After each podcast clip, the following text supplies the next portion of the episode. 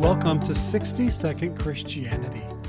The Bible tells us that there are many aspects of God that are unchangeable.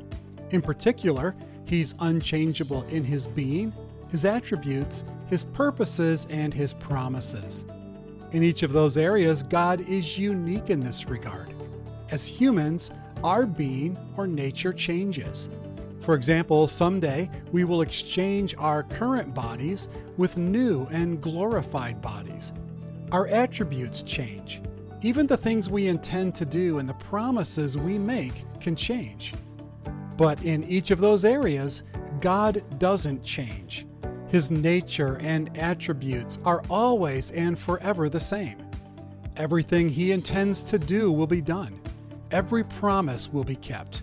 And that's good news because we know we can count on Him and trust Him in all that He has said. Thanks for listening.